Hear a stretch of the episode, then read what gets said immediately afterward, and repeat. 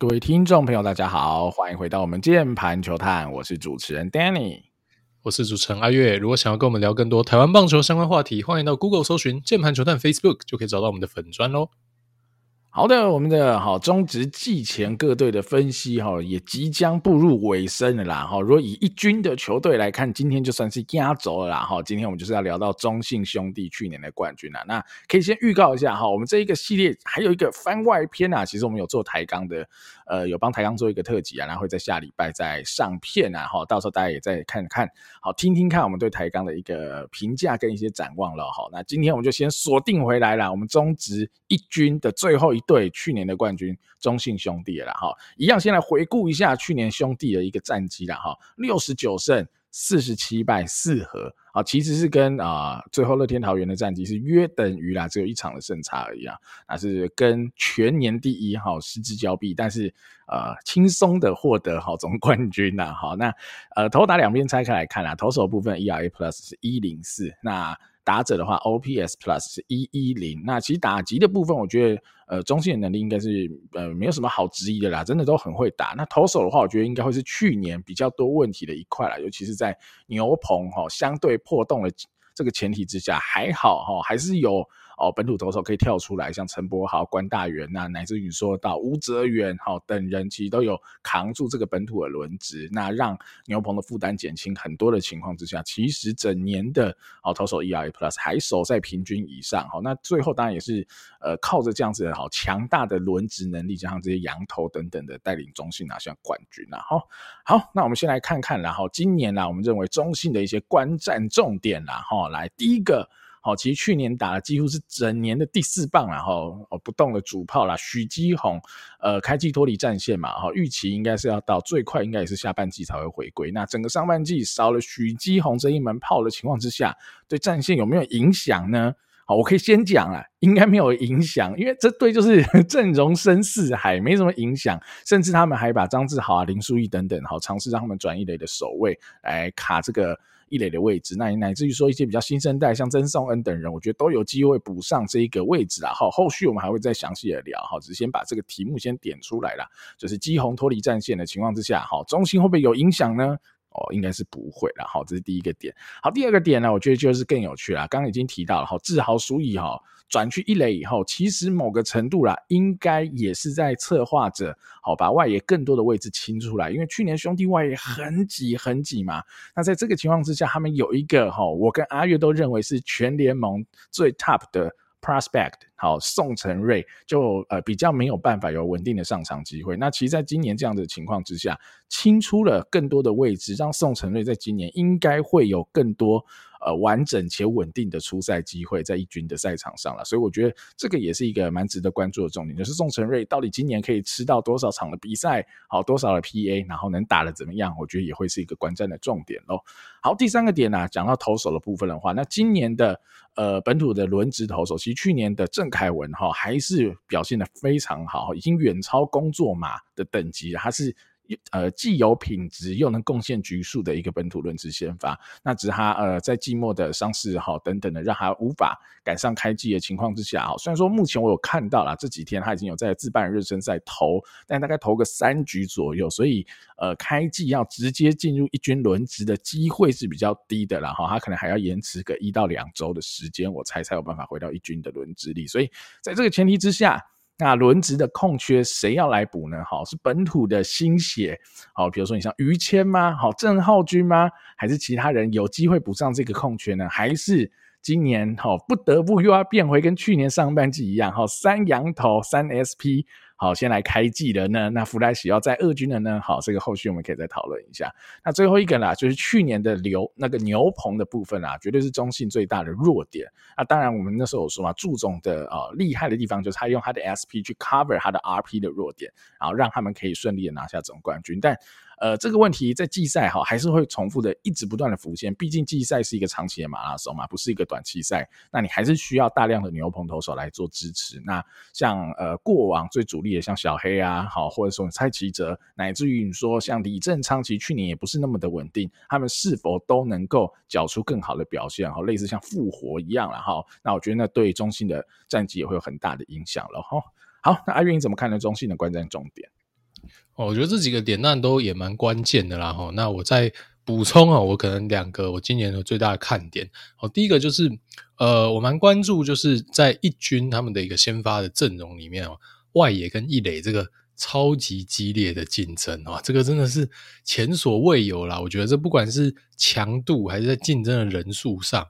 会让人家感叹哇，这队到底是怎么会这么强？那外野的话，那本来就蛮挤的。今年的话，我觉得只有更挤，没有最挤。好，因为 对，因为过往可能一些顶级新秀还在慢慢蹲哦，像可能去年你都不会觉得说，OK，宋承瑞现在此时此刻就必须上来了。但今年，我想大家有感觉，宋承瑞应该得上来了。而且随着他的成熟度跟投打两端的表现也越来越接近，能马上在一军转换。那只要宋晟睿一 ready，我觉得他就是会马上占走大量的上场时间，而且他的形态应该你也不大会想要把他换下来嘛，因为毕竟就是 绝对是手套是顶尖中的顶尖哦，所以会占据大量的上场时间。过往的这些刚打出来的中生代，或者再老一点的这个可能四五年前的这些主力，哇，他更受到进一步的挤压。而且宋晟睿跟岳振华这两个，大家应该也都。可以想象，可能是未来十年到十五年的绝对主力啦。别人在说什么，十年姐啊，可能都有点半开玩笑。但我觉得这两个人是真的没在跟你开玩笑，他们真的会站十年到十五年呐。所以你说外野打开的机会可能只剩一个。那光去年打出这个破茧而出表现的，就有陈文杰跟林书义了。硬生生就有一个人要失去位置，真的太残酷了。真的还没有跟你讲说，像是江咩、詹子贤这种，到底该何去何从啊？哦，那一垒的话，基宏当然脱离战线，似乎稍微缓解了这个激烈竞争的状况。但其实就算没有基宏，也是超多人在抢这个位置哦，至少有呃两三个甚至三四个竞争者。那下半季基宏一回归，哇！那马上又是一个你板凳谁都会觉得对他很不好意思的这种状况哦，所以老中新哦三个世代哦全部拉在一起竞争哦，我觉得挺好看的哦。那也绝对会让他们的一个战力更上一层楼啦。那再来是，其实也跟刚刚这个话题有点关联性，就是志豪。我觉得志豪能否东山再起，是我今年蛮关注的一个重点，因为我觉得张志豪是我非常喜欢的选手啦。那呃，我也很。欣赏他从生涯的早期的一个纯腿哥，到生涯中后期完全是变成一个主炮。那他的访谈一些的东西，我也觉得很成熟了。他也知道说自己的转型可以在呃某种程度上更帮助球队，也能更维持延续自己的生涯。我觉得是一个非常有想法的一个选手。那过往有些过去一两年可能出赛机会没有这么多，也受到一些身体。伤势的一个影响，那今年看起来他应该是可以用健康的一个姿态来开季，然后他也转手了一个明显负担更低的位置嘛，我就直接从一个最难的位置换到最简单的位置。那我相信对他的一个身体的负荷，还有他这个渐长的一个年纪，我想这样的一个转变对他来讲，呃，在攻击端的输出哦，应该是可以让他更稳定哦。在他能否东山再起，我觉得对。中信兄弟原本已经很强的打线哦，可能会有锦上添花的效果。那再加上基宏他上半季没有办法出赛的状况之下哦，如果张志豪能哦带着棒子强势回归，哇，那我完全同意 Danny 刚刚讲的啊，似乎你可能根本就感觉不出来他少了许基宏哦，因为如果志豪真的能回到我们不要讲他的顶尖的啦，我觉得只要是他巅峰的七到八成哦，至少在全垒打的支柱上，我觉得。铁定哦是有保障的哦，所以这边也蛮期待哦，他是不是能拿下一座东山再起奖呢？我想他应该是一个大热门，然后。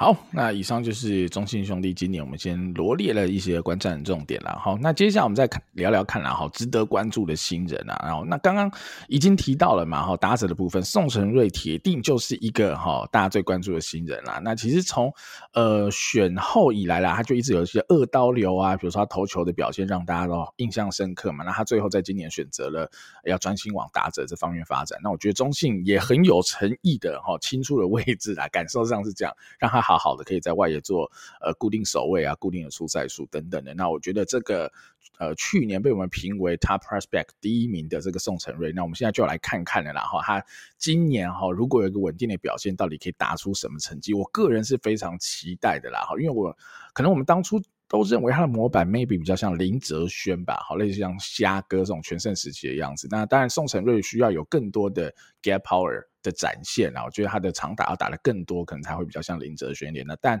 目前他的腿啊、他的 arm、他的肩膀、他的防守，其实已经有林哲轩的影子，只是说打击能不能从从今年的好较多的出赛机会下能够有所提升了哈。那另外一个，我觉得。蛮有趣的，好一位选手哈，他虽然很可惜，他上面顶着一个叫做江坤宇的高墙哈，毕竟江坤宇可是连张玉成都可以挤掉的男人了 哈，所以被姜昆宇挤掉，应该是一点都好不会觉得好不好意思啊，好像是应该的哈。这个人就是张仁伟啦。其实张仁伟在整个热身赛表现，我觉得都蛮不错啊。其实我们去年在农场文也有提到，其实张仁伟在呃去年的二军就已经有着不错的攻守表现了。那那时候我们是想说，他比较有可能是用一个二游中线替补的角色，在今年或许可以为球队做出一些贡献。那我觉得蛮有趣的喽。那就看看今年呃祝总会怎么用他了。看起来啦。张仁伟应该会妥妥的开开季就一军的啦，感觉他已经没有什么太多二军的功课要做了。当然，你说如果你希望他的常打打得更多更好，让他更有魅力，更有机会把比如说岳东华挤下来，那当然有可能。但如果以一个二游中线替补，我觉得像张仁伟是一个超级好的选择。那所以看看张仁伟今年能不能拿到更多的机会在一军表现，然后呃，他有没有办法了哈，也找到一些机运哈，有更多的。呃，让人印象深刻的东西，然后来让哈总教练帮他找到他的位置了哈。那投手部分我也提一下，投手部分我觉得基本上然后就是去年选的像郑浩均哈，或者是之前的于谦，我觉得应该都会是今年比如说一军的 SP 的竞争人选了，所以我觉得都是值得大家关注的。那呃，郑浩君其实已经不是那么年轻了，他已经二五二六了，毕竟他旅美回来嘛，所以他需要应该是蛮需要尽快转换出来，才比较能 justify。哦，中信用第一轮选他的这样子的一个机会成本嘛，所以我觉得今年郑浩君应该要获得更多一军出赛的机会，可以来关注看看。那于谦的话，哈，旅澳回来哈，去澳洲投了好一段时间以后，呃，热身赛表现我也觉得普普通通啦，我只能这么说。其实我并没有觉得有特别好的东西，老实说哈，所以呃，可能再看看吧。我觉得他可能啊，开季嗯也比较难在一军的啦，哈，所以。呃，后续都再看看哈，毕竟郑凯文不在一军的轮值，在开机的时候，或许他们都还有一些机会。那另外一个，我最后一个我想提的，其实是卢梦阳了哈。卢梦阳这选手，呃，去年我们在做一些选秀的介绍的时候，哈，在录音的内容里其实没有特别提到他，但是我有在呃 FB 的这边留言，我有特别提到卢梦阳啦，因为我那时候说我用文字补充说明几位我们没有提到，但也觉得很棒的选手。那其实我觉得卢梦阳在近期的表现应该让大家耳目一新啊，他有球速。然后控制力也不错，而且他有一颗，我觉得我蛮喜欢他的变速球，我觉得他变速球都蛮投的蛮好的。哦，那呃近期我也看到一些访谈，祝总说哦，那后续啊希望把卢孟阳朝着先发投手的方向发展。好，但只是说最近呢、卢孟阳也大概都是投一局而已啊，所以其实我不太知道在今年的定位哈。祝总是怎么定位卢孟阳这位选手？如果让他去投二军的轮值，我觉得当然是 OK 的啦。哈，让他先从轮值开始扬起。如果轮值先发投的不好，再转回牛棚，绝对是可以接受。还是哦，祝总现在觉得牛棚是他们的弱点，受不了了，可能先拿来应急用用。不知道。好，这接下来就要看后续呃赛季开打以后，卢孟阳会在球队里有什么定位的了。好，好，阿云怎么看呢？中信的这些新人？哦，宋承睿，我想不多提有多好了哈。那觉得蛮庆幸的是，因为去年有一度啦，哈，这个大家在讲，然后好像中信球团感觉那个发言也有点手痒了，就是要不要让他二刀，或甚至是往投手的方面去去去调整啊。那我们那时候就讲了嘛，极度不建议啦，因为这个 顶级中外野手，攻防两端都有还蛮高的天花板。跟一个牛棚，你要选哪一个呢？我当然是一个正中外野手嘛。哦，那好在啦，我觉得宋承瑞自己也蛮争气的，在野手的本分上面表现也越来越突出。好，所以现在看起来暂时没有要被转投手这样的一个风险存在。庆幸，我是绝对正确的选择啦。好，那也很期待哦，他在一军呃可以有怎么样的一个表现？我觉得蛮有机会，开季就就先发的，真的蛮有机会的。好，那再来是张仁伟哦。张仁伟，我觉得当初其实嗯顺位也并不是超级超级前面哦。其实就以同年度来讲，也有几位内野手的评价可能跟他差不多，但我觉得他明显是发展最好的。那我觉得他的守备的天花板真的颇高的哦，虽然现在可能有时候还是会稍微遭肩，会有一些不稳定的状况，但我觉得他展现出来的对球的决策能力、判断能力。呃，一些反手接球，还有整体内野，身为内野手的一个呃移动能力上，脚步哦，我觉得真的都蛮好的。当然，你说要跟江坤宇比，那当然还差点火候啦。但我觉得他在现在中职所有的这个呃，应该说年轻的内野手里面，我觉得他的防守的守备的天花板是数一数二高的，我要让人家不禁啊，觉得哇。这到底是什么不公平的世道啊？你都已经有姜坤宇了，你还要有张仁伟？哦，那我也只能说眼光好咯，球团眼光好，然后他势必也是相信他们球团的球员发展计划绝对是有呃可取之处，然后那也看张仁伟到底是可以有怎么样的一个表现哦。那我们后面也可以稍微带到一下。那在你的游击叫做姜坤宇的状况之下呢，那你可能就要往角落，或是说江坤宇旁边的那个人哦。看能不能趁虚而入啦哦，然后再来呢，我另外提两个好了哦。那其实哦，别队的新秀我们都没有提那么多，但中信的新秀真的太多人了。那像我我提到是林吴晋伟，好，那林吴的话，这个让他在捕手这边好好的发展哦。那这个也能理解哦，因为中信的其他 position player 的位置太挤了嘛。哦，那林吴的话，他的长打能力绝对是有的。然哦，在高中的话，其实展现出一些呃还不错的 roll power。但是如果你要让他去卡像一垒这样的位置，尤其你在你在这个一军又是 基红自豪这样的状况之下，你可能很难卡的赢这些人，或是说跟这些人相比，呃。你可能很难会觉得说，哦，这个新秀的棒子真的大只到很令人兴奋。但如果放在捕手就完全不一样哦。那这也是中信兄弟打的如意算盘啦。哦，那我相信他有一些功课要做。那以他现在二军的攻击成绩来看哦，看起来长打的能力哦，似乎还停留在潜力，还尚未完全发挥。哦，那我觉得我还是会蛮关注他的发展哦。因为如果真的能养一只捕手炮起来，哇，那真的是吓人哦，真的是吓人。那另外我这个番外篇呢，哈，我提到。陈虎啦，这个虎王啊，曾经的顶级新秀，那我相信现在已经完全不是一个顶级新秀了啦。那呃，现在看起来可能有转野手的一个想法吧。虽然说球团好像并没有直接的这么讲，但是用了一个我其实也看不太懂的说法哦，模棱两可，先以野手调整哦，吃野手的菜单。啊，我觉得吃野手菜单那 OK 啊，但是，嗯、你吃野手菜单吃一吃，还让他上去上去野手出赛，这个就好像也不大是说单纯只以野手的菜单来调整，好像就是有点要哦，就让他转野手这样的意味存在。然后，但我觉得这还没办法盖棺论定啊，所以就看一下。我觉得毕竟这个陈虎的这个也是当年名满天下啦，所以呃，如果他真的转野手的话，其实我。觉得是支持，我坦白讲是非常非常的支持，因为说真的，虽然说他现在此时此刻投手也真的不是说完全坏掉，还是堪用的啦。哦，但他的 staff 真的退步太多，比起当年的状态之下，然后，嗯，其实说真的，新秀一个一个进来，那你的顺位一个一个的被往后调，那似乎也并没有这么有必要继续以投手的身份养成。我说真的，那。如果能转野手，当年他其实本来就是一个二刀流啦。在野手方面，我觉得他天花板在长打能力上还是存在的。如果他能把这一块重新捡起来的话，我觉得他未来要在一军变成一个稳定的战力的几率，可能比持续练投手还要再来得高一点。好，那当年呢，哈，跟。江白虎一时余亮嘛，哦，台韩双虎一消一长了哈，但是现在江白虎呢又掉下来了，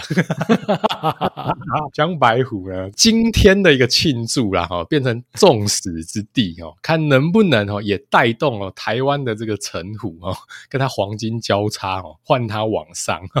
我觉得还是期待他了，但只是可能说身材管理的部分要稍微加强一下啦哈，所以我们就看一下。新的一年呢，中信会怎么样定位成虎吧？好，有个东西我想补充一下，应该讲到张张仁伟的部分，我突然又想到了哈，他的学长哦，也是我们上一集讲乐天的主角之一啦哦，马杰森。其实这两个人在今年的一军的定位哦，或许会非常像哈，一个在乐天，一个在中信，那两个人定位应该会非常像，就 maybe 是中线或二三游的这样子的替补第一人选。那呃有要轮休的时候，他们可能就会先发，然后都会拿到一些类似的机会哈，所以。很有趣哦，那所以这个是一个可以很直接来比较看看哈，这个普门的学长学弟哈，虽然说一个哈马杰森是第一轮，张仁伟是第三轮，但我觉得目前张仁伟整体的声势以及哈热身赛打出的成绩绝对不逊于马杰森，我是老实讲，真的是这样，就像阿月讲的，他的手背展现的东西是让你会有。好，会有惊喜的。那他的打击其实也比我想象中的更能打。老实说了，哈，因为毕竟去年我们在做农场文的时候，并没有办法看到这么多二军的比赛啦。更多的了解是从数字面上，哈，他的数据上的感受。但今年在看了蛮多他热身赛的表现以后，其实是。真的是还是有天花板、有成长的机会的，张仁伟，不论是在攻跟守，我觉得都是蛮有意思的选手。所以，好，今年哈，我们除了哈上一集讲的马杰森讲那么多以外，看看张仁伟跟马杰森今年哈某个程度也是一时瑜亮了啦，哈，看看季末后两个人的表现会怎么样了哈。好，那接下来我们就呃 focus 上投打两端吧，哈，我们先从投手开始吧。那投手部分一军的轮值哈，刚刚有稍稍提到一点了啦，哈，就是呃凯文嘛，郑凯文。他开季应该是没有办法好如期的赶上轮值的话，那这样子的前提之下，嗯，兄弟可能就要有两套版本了嘛，哈，一套版本就是双羊头加吴哲源，再加两个可能比较年轻的本土 SP 上来，你就是我们刚刚讲，比如于谦、郑浩均，或者你说魏硕成等人，哈，可能都是有机会的。倒是比如说像陈柏豪，我也不知道为什么都没看到他，是已经被雪藏了，是不是？从去年的季后赛就被雪藏到现在，我不知道是。怎么一回事了哈，我也没有找到特别的新闻或者什么样的内容有提到陈柏豪了哈，所以如果有这个呃象迷大大们知道陈柏豪在哪哈，失踪人口，请帮我协寻一下，不然我觉得陈柏豪的 staff 以及他去年顶上这个轮值都投的很好啊哈，像这种时候凯文受伤的时候，陈柏豪一定是。当仁不让，应该要站出来哈，把轮子再补回来。所以不知道陈柏豪怎么了，所以我不太确定了。那于谦跟郑浩均在官办热身赛都投的不少，好，都投了不少，但表现也都不太好。所以我不知道中信该怎么办。好，在这个前提之下，所以有可能，好，即便他们很不想舍弃弗莱西，但还是有可能要三羊头开季了啦。我我觉得啦，因为我觉得有点尴尬了。好，现在的情况就是已经给于谦跟郑浩均蛮多的，应该都投了各两场的。比赛，然后在官办热身赛里都表现的不是很好。那你说魏硕成有投了一场官办哈，但那场是对台钢，呃，大概五局掉一分之类的，我不确定这种鉴别度够不够高哈。即便他们觉得 OK，魏硕成这个叫及格，那还是缺一个哈，本土的 SP 还是缺，所以这就要看看了，或者是凯文可以哈超快速的调整回来，下礼拜。周末就回到一军轮值，那如果是这样的话，那 maybe 还可以维持双羊头啦。那只是说，如果凯文真的回不来，那你呃开季的第二个礼拜，呃原则上一定要用到五个先发的前提之下，那或许啦三羊头可能会是一个可以理解的方案的。那当然等到凯文或是更多本土 SP 调整回来以后。再把一个羊头丢下去，然后再让弗莱西上来，可能感觉上会比较好哈，感觉上会比较好了，不然这样看起来抖抖的，真的是抖抖的啦。那二军的轮值的话，我也是不太确定，比如像卢梦阳的定位，如果卢梦阳从今年开始。好，就如祝总所说的，然后要开始朝先发培养，我相信他会是顺位很前面的一个培养人选啦，因为他在热身赛拿到这么多机会，教练一定是喜欢，而且他真的投得不错。好，所以我觉得卢孟卢梦阳可能就要卡一个先发的位置，那剩下就是哦，刚提到这些人，所有人都要卡这个位置，魏硕成、于谦、郑浩君、陈柏豪，乃至于我看到新闻说杨志龙今年也要转先发，或是去年有在先发的黄恩赐。或者是哈姿势怪异的陈志杰等人，太多人了。中信就是哦，投手深似海嘛，投手已经够多了。好，去年又怒选七投，哦，一就狂选投手的前提之下，哇，真的很多人可以来卡这些位置，那就是看。呃，我就不太确定教练怎么排他们心目中的 priority 了，那可能就要等真的开季一个月以后才会比较明了了啦。那牛棚的话，就是刚刚所说的小黑啊、蔡奇哲啊、李正昌啊，乃至于吕彦青啊等人呐、啊，其实这些人原则上都该是牛棚的要角哈，他们呃，比如说有参加 WBC 的李正昌、吕彦青，能不能哈、克服一些疲劳或者提早开机的问题，让这季都还是能复制过去的表现？那小黑蔡奇哲就真的是要复活。那你比较新生代的一些。呃，投手，你可能说李吴永琴哈，或者是呃王毅凯等人，哎，会不会有机会站出来，好填补一下牛棚的空缺？那我觉得今年都可以再来看看的啦。好，好，那这是中信的投手啊，阿月你怎么看呢？对，我觉得泽源当然非常保底，然后也是去年的大惊奇。那我觉得去年呃如果没有泽源的存在，或许弗莱喜会不会变成后面杨将的人选哦，都可能是个问题哦。但是泽源呢，就除了自己的贡献度真的非常大之外，那也是去让呃中信可以更无忧无虑的哈、哦，选择了为整队带来 buff 的这个弗莱喜啦。哦，那他也算是让双羊头可以成真哦的一个关键角色。哦，那今年的话，如果真的少了凯文的话，确实就会陷入一个哦不知道要拉谁上来的一个状况。其实去年中信的这个五六号先发，其实像陈柏豪、黄恩慈或关大元，随时顶上来，尤其是陈柏豪的表现非常非常的不错。那那但今年开季又是完全另一个状况，因为就像刚刚 Danny 有提到，其中有一些选手也不知道为什么消失了。哦，那可能也。调整状况不到位，我觉得应该是最合理的一个猜测啦，不然就是身体有一些伤势等等哦，所以呃，就是那种人人有机会，但是好像真的也没有特别有把握哦，所以其实开季谁拿到轮值机会，好像也都不意外哦。那我自己是觉得郑浩均理论上应该是领跑啦，因为不不管是以过往的时机啊，还有展现出来的 stuff。跟成熟程度来讲的话，应该都还是比其他这几位竞争对手还要来得好一点。哦，虽然说热身赛可能呃，像录音的当下，今天似乎也表现的并没有非常非常的稳定哦，但是可能还是得靠他。哦，那剩下就迷了哈，真的人人有机会啊。或许魏硕成，我觉得可能机会再更高一点吧。哦，那我想在。整体热身赛，包括他说 WBC 之前的那几场热身赛，魏翠成都获得蛮多机会的。那但或许也没有这么稳定啦。但是他过往，包括像去年在一军，其实也都有一些。呃，还不错的一些出赛场次，所以如果真的要我猜的话，我觉得曾浩钧跟魏硕成理论上应该还是领先的。那你再加上泽源嘛，你还是可以勉强支撑一个双羊头的一个开季。然后，当然如果说祝总觉得这些人哦当中有些人状况真的差太多，那我觉得用 Danny 刚刚的这一个策略似乎也是不错。哦，先用三羊头撑过。凯文不在这段时间哦，那反正凯文回来了，你就可以随时把弗莱西重新再叫回来。我其实不不失为是一个我觉得还蛮好的权衡的方案啦。哦，那二军的话，其实去年的规划还算是稳定啊，稳定的由这个魏硕成跟黄恩赐吃下大量的轮值，那这两个人的这个先发场次就领先群雄。那剩下的就是有点人人有机会，然后那陈虎有先发了蛮多场的。那陈志杰也先发蛮多场的，但是黄宏毅也先发蛮多场的。那今年的话，我觉得大概也是超级超级强，因为你就算说好，呃，魏硕成跟黄恩赐有机会上去贡献好了，但问题是对于二军的拥挤程度完全没有任何改善，因为这些人拉上去就表示上面有些人要被挤下来。那除非你把呃。挤下来的人，你说没有，全部都丢到牛棚？没有啊，那个球员的格子位置是有限的，怎么算你都没有办法塞下那么多人在一军哦，所以高几率还是要有人要被挤下。那再加上原本你可能就会需要机会的，好像是于谦呐，我这个如果开季一军没有位置的话，你应该也不会甘愿，或是你也应该也不会想要让于谦在一军用中继后援的身份去贡献嘛，铁定是要当先发养啊。那你说像陈志杰哦，陈志杰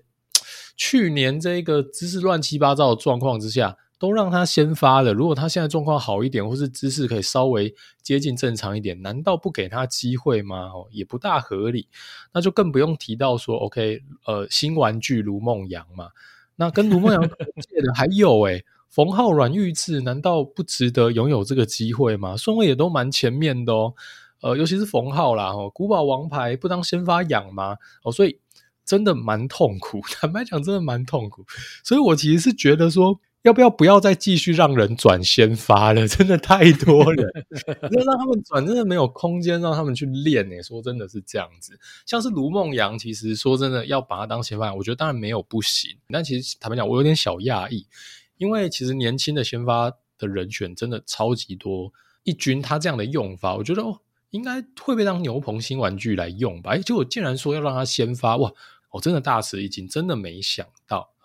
如果说看到他的一个天花板跟未来性的话，没有不行。我只是说你要把他转先发，又这么年轻，那你就要给他位置。但是在这个僧多粥少的情况下，你到底要牺牲谁呢？我刚刚这一票人，你牺牲任何一个人，你可能都是堆心瓜哦。所以呃，无法预测，真的无法预测。我就看中信的这个。农场要怎么来安排了？那我相信中信也有比较完完善的一个农产发展计划，他们也有这个农场主管嘛，哈，那就看他们怎么安排喽。那如果说有些人是失去机会的话，可能真的也要好好的安排他们的一个角色吧，哦，那。如果说没有排除让他当先发的这一个可能性的话，你可是不是可以用二先发的方式哦，让他还是可以吃到一些局数稍长且是干净的一局开始的这种初赛机会哦，就会蛮考验这个中信二军教练团要如何安排这些上场机会了。好啊，就是陈虎已经转打者了嘛，所以已经先清个位置了。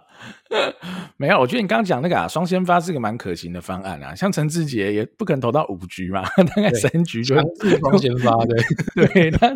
三局那就挂了，所以一定要双先发嘛。所以其实我觉得双先发会是一个蛮好在二军去养哈。如果你的 SP 的素材太多的话，因为本来就是这样啊，就是。没有理由把局数留给什么 RP，RP 没什么好养的嘛。主要的 RP 一定都是先发淘汰下来的人去转 RP 嘛。尤其是兄弟有这么多投手的素材的情况之下，我觉得逻辑上你那双先发可行啊。然后一定也会有一些人啊，就像你讲，他会从原本二军卡轮值，或是有机会投到轮值的这种角色，或是优先程度被往后拉了。好，我觉得这也是很残酷的啊。毕竟每一年新血哈灌入哦输入以后。那旧血总是有一些要被新陈代谢啦，这可能就是职业比较残酷的地方了。好，那接下来我们来聊聊打击好了，然后聊打击。我这边我跟你讲，我还是先排一个我自爽的打线，我自爽，我一定要先讲说我自爽，因为最近我看到姜昆宇很常打第九棒，我就很不舒服，所以我一定要先排一个我自爽打线呐哈。当然我我我不确定哈，祝总我喜不喜欢这种我自爽的，但大家可以参考一下哈。啊，一棒我就会给岳振华打哈，守右外野。好，听到他守右外野，你就知道谁会守中外野了哈。那二棒我会是姜坤宇游击手哈。江坤宇去年就是个 OPS Plus 一百四的男人啊，他在 WBC 也打得这么好哈，他的这个 Hard Hit Percent 仅次于哈，在台湾队仅次于张玉成。然后他你怎么可能不让他打到好的位置呢？去打第九棒。Doesn't make sense 嘛？我觉得是这样子。然后江坤宇觉得是可以打二棒，而且应该是哦，对啊，日系野球应该是喜欢做一些战术，有的没有的。江坤宇打二棒，应该无论是哈想要纯输出还是做战术，都应该很符合教练的需求才对啊。好，所以我会排江坤宇二棒，三棒啦，我会排陈子豪。好，我觉得他是队中现在最好的打者 DH。四棒我会排志豪一垒手，因为我觉得志豪这十三的表现真的是。哦，让人耳目一新，感觉好像又回来了，熟悉的志豪好像又回来了，那个豪迈的挥棒，屡屡把球轰出场外的感觉，真的很棒哈！我觉得志豪应该是可以在开季抢下这个一垒的位置啦。好，五棒就会是队长啦，王维成三垒手。六棒我会先 prefer 放陈文杰左外野哈，因为詹子贤的。呃，老实说啊，热身赛打到近期真是呃状况不是很好啦。哈，所以詹子贤实在是抢不太赢。老实说哈，所以我会排陈文杰七棒。好，目前我还是先排弗莱西。好，我还是先排弗莱西。如果弗莱西开季没有办法在一军的话，那可能就是高宇杰。哈，那八棒是岳东华二垒手，九棒宋承瑞中外野手。好，逻辑上会是这样。虽然说我想让宋承瑞往前打一点，但是我自己权衡之下啦，毕竟中信。呃，不是说没有竞争对手嘛，哈，还是有乐天这样子竞争对手等等的存在，他还是得让一军能够哈有效率的赢球，有效率的得分，但是他已经至少了，他清了一个位置，让宋承瑞可能可以今年先发个，我不确定，可能六十到八十场是保底吧。好，在这前提之下，那我觉得让宋承瑞打第九棒，即便出赛的时候 PA 少一点，但只要能稳定出赛，对他来讲都会是很大的帮助了，哈，所以我会是这样排啦，哈，那。呃，志豪、苏毅都转一垒这个问题，我觉得是蛮有趣。就我不是很确定，好像志豪应该是会百分之百在一垒，那林书义感觉还是两头跑，因为热身赛他还是有在守角落外野哈，所以林书义算是个活棋了。但林书义的角色，我觉得会有一点尴尬，是因为年纪的问题。陈文杰就是比较年轻，好，林书义呃也三十左右了，我记得哈，他好像三十出头了哈，所以在这个情况之下会有一点尴尬，就他也不是呃需要培养的人，他就变成是真的是要去支援各个守卫哈。转而成为有点像是有棒子的角落工具人，像是这样子的一个定位了啦。好，那其他人好还有很多可以守一垒的哈。我刚刚有提到，比如像苏伟达哈，代打三分炮好之王。那你说黄伟胜，其实助长蛮爱用黄伟胜的。那曾颂恩哦，热身热身赛拿到蛮多机会的。其实这些人我觉得都有机会来卡，那就是看祝总怎么来用。那只是目前啦，我自己觉得打得最好的还是志豪。那如果他们真的想要练新人的前提之下，那搞不好曾颂恩会拿到更多的机会了。好，在一垒的部分，那张仁伟的话，哈，就是呃，打线上说真的，我觉得很难卡得进去，排得进去。那某个程度，搞不好他就会是哦轮休哈，就像是我们讲马杰森那集一样，比如说岳东华轮休，诶，张仁伟上去站哦，王威晨轮休，张仁伟也上去站。好，甚至江坤宇轮休，好，他也上去站，用这样子方式来养看看，让他有一些一军的 PA，看能不能在今年累积到两百个 PA 以上，然后顺便来看看他各个守卫的表现，守备上是如何。好，我觉得大致上张仁伟的角色可能只能这样定位了啦。那你说他今年有没有可能达到好到，比如说把岳东华挤下来变成先发的二垒手，我觉得还是有一点难度啦，还是有一点难度。他可能要再更成熟一点，才比较有机会去挑战二垒这个位置了啦。好，好，艾云怎么看呢？中信的打者们，我听完这个 Danny 牌的先发，再感叹一次哦，这个到底是啊，到底什么世道？竟然有一堆哦。这么强的人，竟然要被你挤下来哦！说真的，我蛮替书义叫屈的。大家不要忘记啊，林书义去年的 OPS Plus 打了一个一二六啊，一二六点五啊，一二七啊，哇，他打了一二七，结果他隔年没位置。哇，你只能怪自己真的是进错队，有一些让他转一垒啊，更多这个生存的武器跟机会等等哦。但就像刚刚分析的嘛，一垒也只有更挤而已啊，可能没有比较好。那嗯，所以我觉得真的蛮尴尬的哦，因为你说真的，呃，在年底的这个名单，中信真的会放手嘛？哦，我觉得书义这样子有多功能，然后随时可以有不错贡献的选手，可能还是会想要留在队内，但是留在队内就比较难为他了哈，他可能反而会 更对，就希望有更多的机会啊，所以呃这一块我觉得真的就看咯，看他能不能再用这个临场的表现把位置抢回来哈，只是说真的，我现在没有办法。帮他 看到一条明确的道路，要把谁抢回来哦？可能只能他给陈文杰了吧？那反正这两个人就一路以来都是竞争的关系哦，就看他们能摩擦出怎么样的火花了。好，那嗯，我觉得我要特别讲一下岳振华啦，因为我觉得岳振华可能比很多人想象的天花板还要再高很多很多很多。因为岳振华其实你乍看他的。一个外观，或者说他打球的风格，哦，你可能会觉得，哦，他可能就是一个稍有长打的一个有手套的一个腿哥，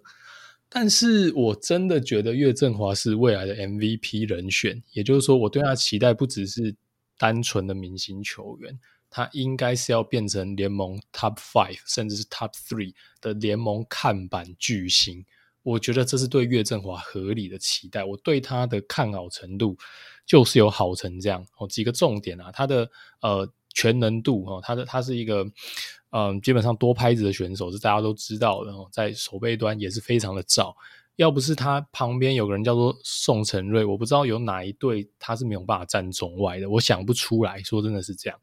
那另外就是说，我觉得他在打击的机制上，他拥有一个非常非常漂亮的回棒。哦，那其实从去年的成绩你就已经可以看得出来了，然后他打出了一个长打表现是非常非常不错的一个表现哦。你说他会变成全垒打王哦，我觉得可能不至于，但是在球比较正常的年份哦，我觉得你对他有一个十五轰的期待，我觉得完全不过分，真的完全不过分。哦，他的挥棒真的漂亮，而且我觉得有越来越好的一个趋势。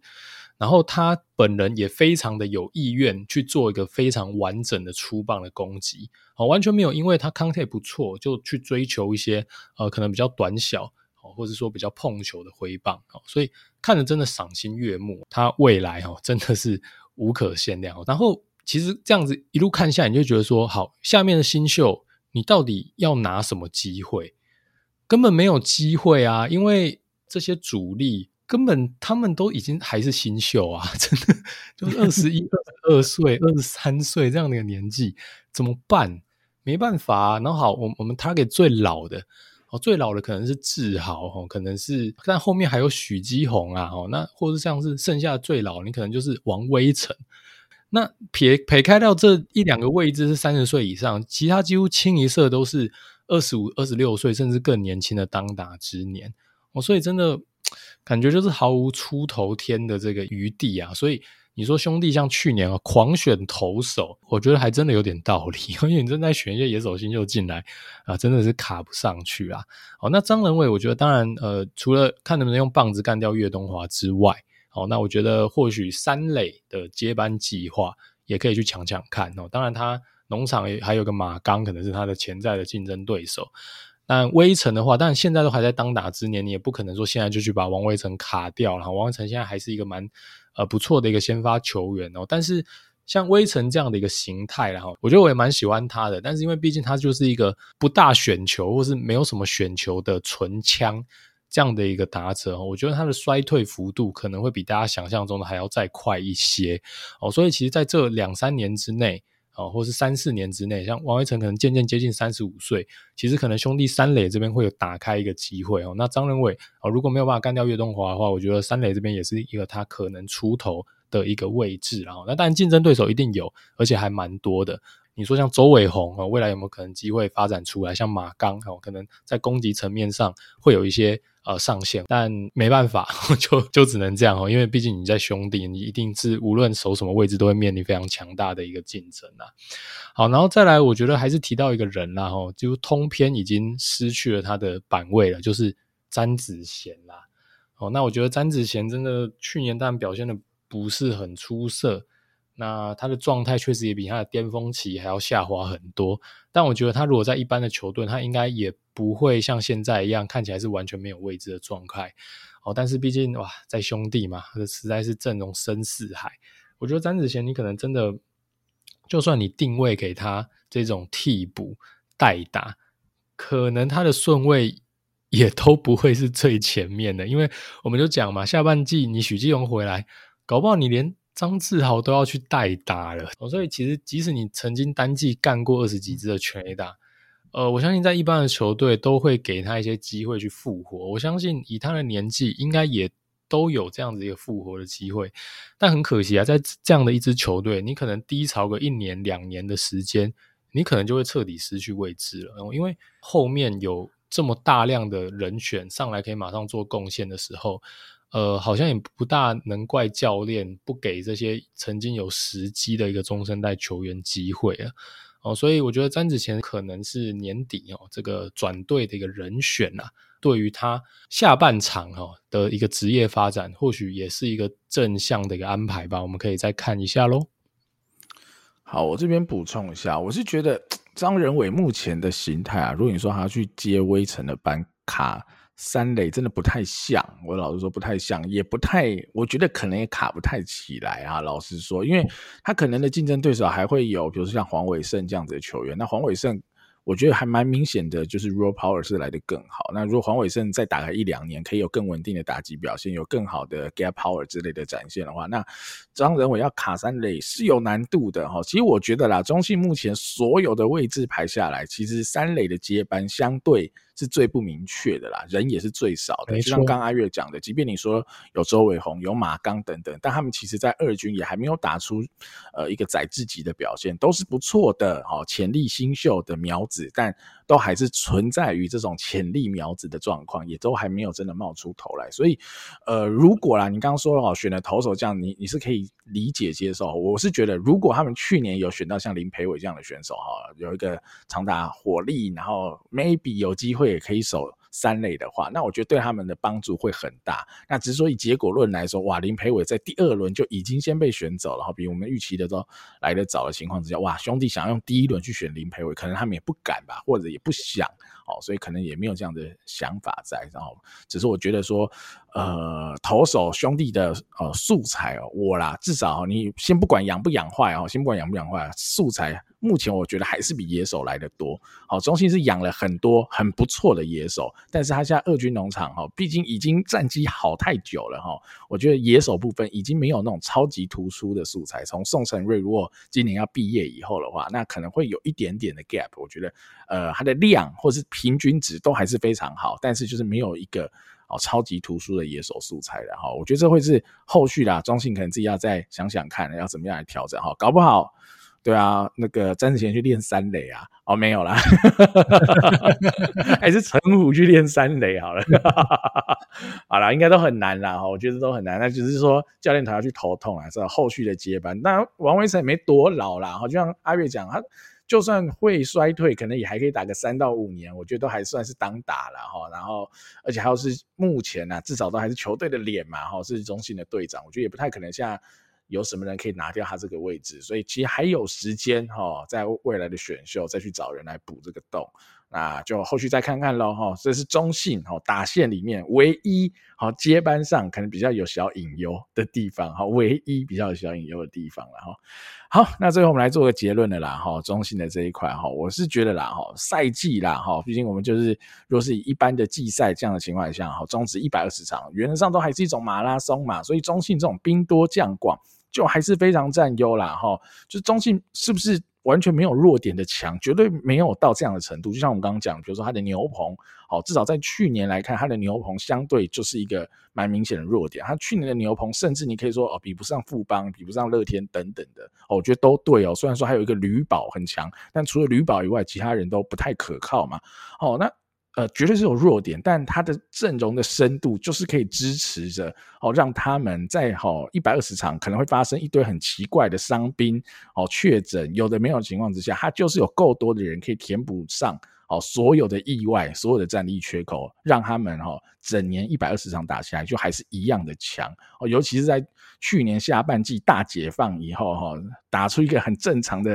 啊逻辑了以后，我觉得这个已经是哦不可逆了哈。我觉得作茧自缚已经不可逆，中信就已经是踏上正途了啦。所以，呃，中信不是没弱点，但就真的很强，而且他们的阵容的深度就更支持他们的强度，可以啊持续维持好，不会因为奇怪的波动而遭到遭到任何影响。好，所以我觉得中信绝对还是大热门呐。那另外一个点的话，就是呢，呃，我觉得球队啦，哈，整个农场的规划，我是觉得我是蛮敬佩的，好，老实说，因为中信就是你战绩最好的球队之一，但他还是一直有办法伸出位置给这些 top prospect 去打，然后清位置给他们，哈，某个程度，就我的观察啦，我是认为他们是清位置，刻意清位置给宋承睿去打。你当然说许基宏开刀受伤哦，这样子的情况之下，把一些外野手拿去。呃，一垒哈，所以让他多了这个位置，算是机运哈。但我觉得是人为的安排啦，哈，让呃宋晟睿能够更有接班计划的来做这些事。而且我觉得他们都是尽量在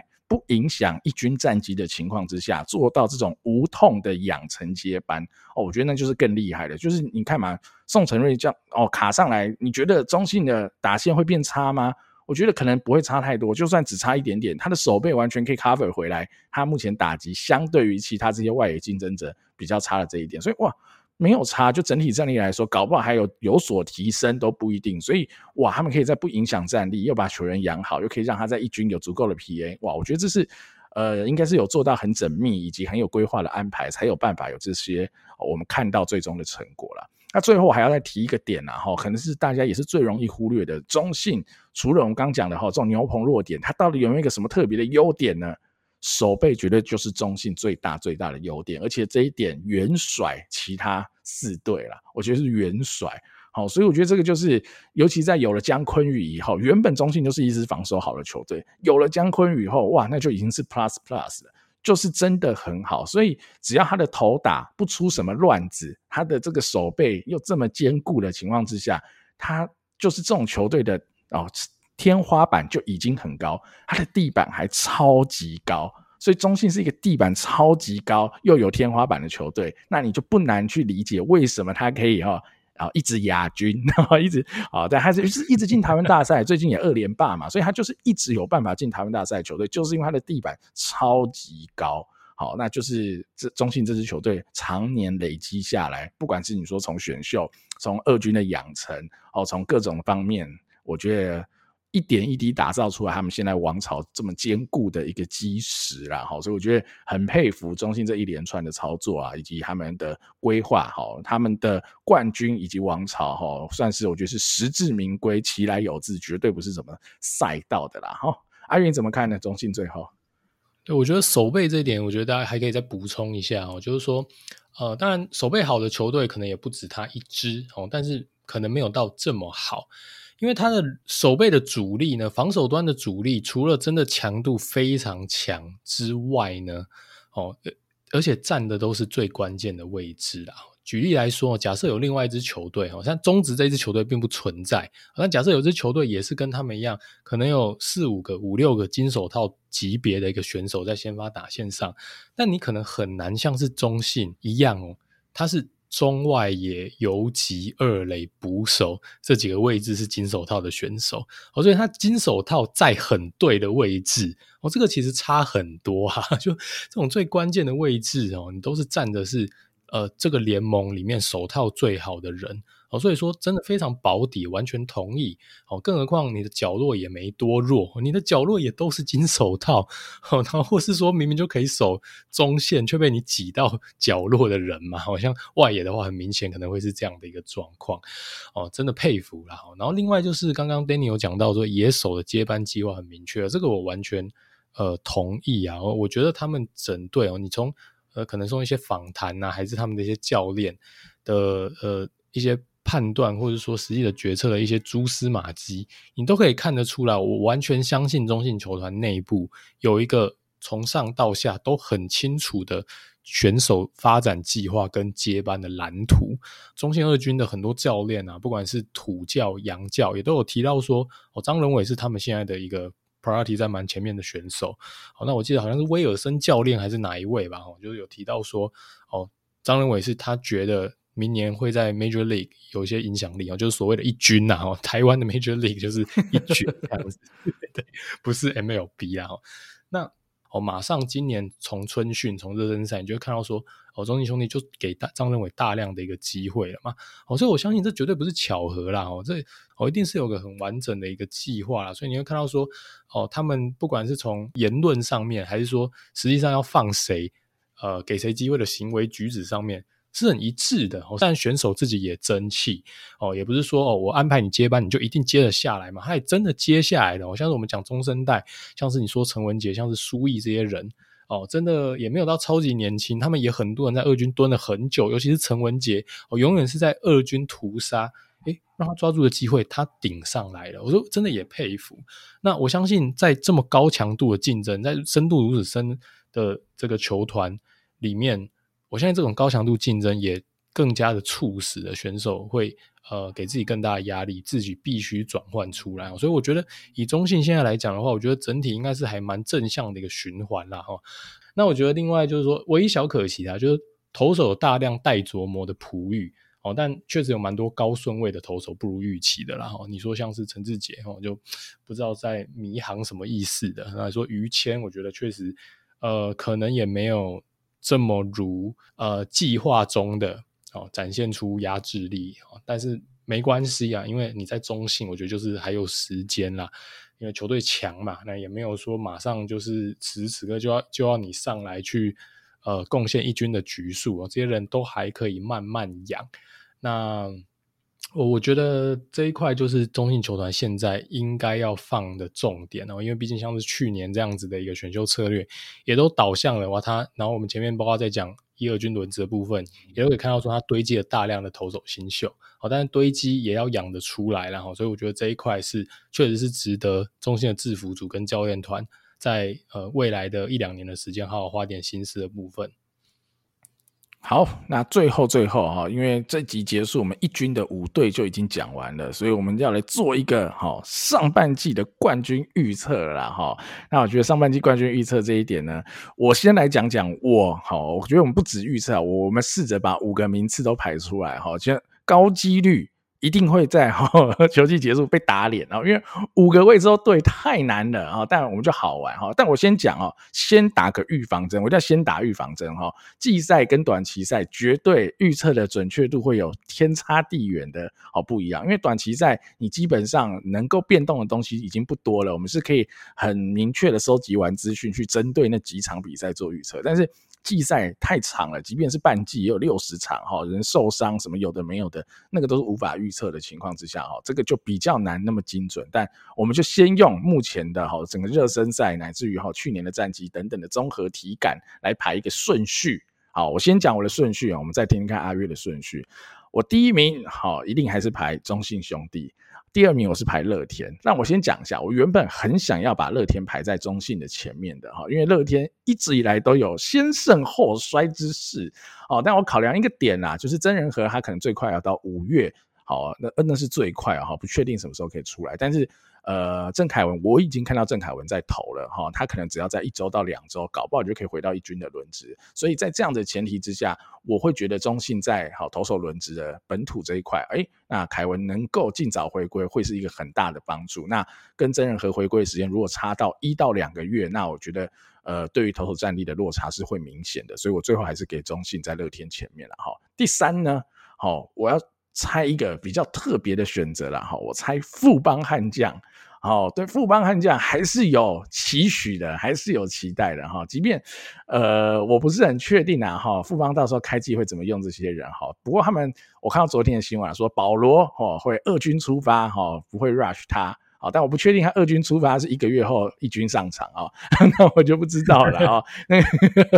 反正他也没说什么时候上来哈，但没关系，我们就继续观察保罗的情况啊。但呃，投手跟野手真的是不一样哈。再说一次，我对于投手的养成，尤其是高中生，我一定是最保守来看待，尤其他是又又是有好丰富伤病史的这样子的投手了哈。所以富邦这边我是觉得啊，好热身赛打下来的确好很宇宙棒哈，没错。但我觉得啊，呃，我不会那么完全只看热身赛。内容了，我还是比较客观来看待，就是比起去年，我觉得他们今年在呃羊头的部分相对是稳定了许多哈。我不敢说这几个羊头 staff 有多好，但至少投起来都非常的稳定。我觉得这呃会让去年富邦最弱的就是先发投手这一环有很大的补充。好，我觉得这会有很大的补充。再来就是呃去年上半季这么烂，是因为守备的问题，其实。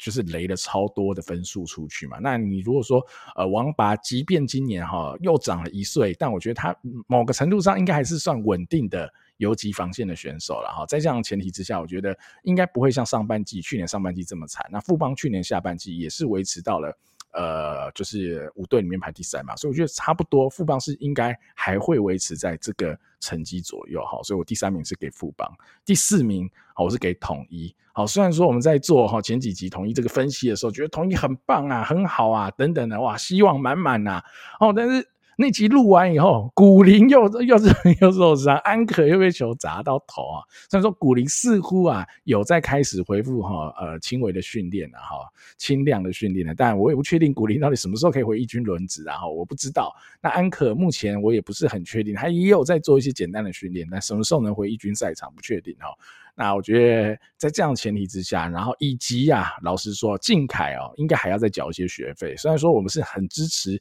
靖凯来转游击这件事，但目前看起来哈，今年的上半季他学费应该还有得缴啦哈。在这种前提之下，加上二垒，我们原本觉得可能可以给何恒佑打打看，但何恒佑现在看起来也不在开季的属意人选里，看起来是许哲彦会去守二垒，会变成是开季一军的选手。那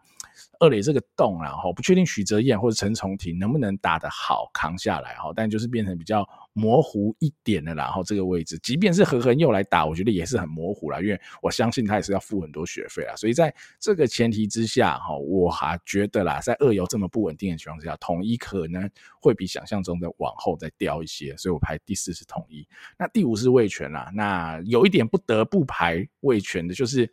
真的啦，就是如果富邦如去年哈下半季的表现，那统一只要没有那么夸张的落赛，味全在账面的呃球员的能力上，真的还是没有办法这么完整的跟这两队抗衡。尤其如果在考虑这是季赛嘛，它不是短期赛，呃，偶尔就会有伤兵的出现，那味全就是一支最。承受不起伤兵的球队，因为他的一二军球员的落差相对是最大的嘛，所以在这样的前提之下，我只能先预测哈味全第五。但老实说哈，这时候我要打又要打预防针了哈，我觉得三四五名可能最后的成绩不会差太多了，好，大概是这样子。阿月你怎么预测呢？哎、呃，你确定哦？你下好离手了哈？是怎样？我们是有要赌什么吗？没有啦，没有没有，reputation 而已啦。你现在是预测王哦，你不要砸招牌哦。跟你讲季赛哦，一定砸招牌的，但没关系，这个有趣嘛，我们就先先录起来嘛哈，到时候偷偷剪掉，没有啦。然后跟新听众讲一下，为什么 Danny 是预测王哦？Danny 去年台湾大赛他预测中信哦四胜一败。哦，所以很多听众吹他是预测王啦，我说是台面上所有预测里面最准的，哦，我觉得确实如此。呵 呵所以哈、哦，就是大家可以看一下哈、哦，他这个预测王这个名号是不是能带到今年？呃，我觉得第一名我绝对给中信哈、哦，不不多讲。第二名我还是给到乐天啦，哦，我觉得乐天在攻击层面野手的强度在或许不下中信哦，那当然他们可能相对中信比起来，他们可能更承担不起。哦，球员有健康的 issue，那我觉得这两队以现在中职的生态来讲，战力跟深度明显都还是领先的，所以我前前两名绝对还是给到中信跟乐天。那其实后三名我也蛮认同啦，我觉得真的可能会变动。那第三名我还是给到统一哦，因为我觉得统一在野手的阵容上，呃，相对来讲的强度跟稳定度跟成熟度上，还是赢其他两队，我觉得有一段哦。那当然。那个中线的问题确实是一个很大的隐忧，所以你说统一有没有可能在又遭逢伤病的状况之下，加上中线的整合没有很完整的状况之下，你只要羊头一没有碾压，它会不会又垫底？我觉得完全不排除。但我就先假设大家都是健康的状况之下，我觉得同一个战力还是稍微领先大家的。那再来就是味全跟富邦，然后那嗯，我还是排味全第四，富邦第五啦。好，那虽然说对宇宙邦很不好意思，但我真的觉得以野手的阵容来看的话，富邦现在呃在损失很多战力之后，真的五队当中相对比较弱的。你说深度，或是说后面替补选手上面，可能味全的隐忧会更大一点。但我觉得味全至少你的头牌打者，还有中心的主力打线，我觉得还算是稳定啊。我觉得还算是稳定。但是富邦战力最强的那几个人的强度没有这么强哈。在呃野手方面的话，主炮的强度上并没有比人家还要来得好。那投手的话，当然少庆就是非常非常关键。我们也讲过了，少庆只要能投出他在经典赛那几场的表现，我觉得富邦呃进逼到前三或许都有机会。但是那假设少庆还是维持比较像是去年的状况的话，我觉得富邦可能哦还是难逃这个呃垫底，或是说 第四。的这样一个争夺战啊，那当然这是我个人的看法，然后那有没有可能说，呃，有出人意表的一个结果出现？我觉得，但绝对都是有可能哦。就像刚刚我们聊到的啦，这个季赛预测绝对不可能准哦，绝对不可能准，因为你只要有健康的一个 issue 进来。其实说真的，你说中信会不会掉下去哦？应该不会，但是但是其他几队，我觉得你说掉个两三个名次，欸，都很有可能，因为你只要伤个两个主力，哇，那个整体的战力就差超级多哈。所以反正就先预测看看啦，我们就上半季结束之后来对答案哦。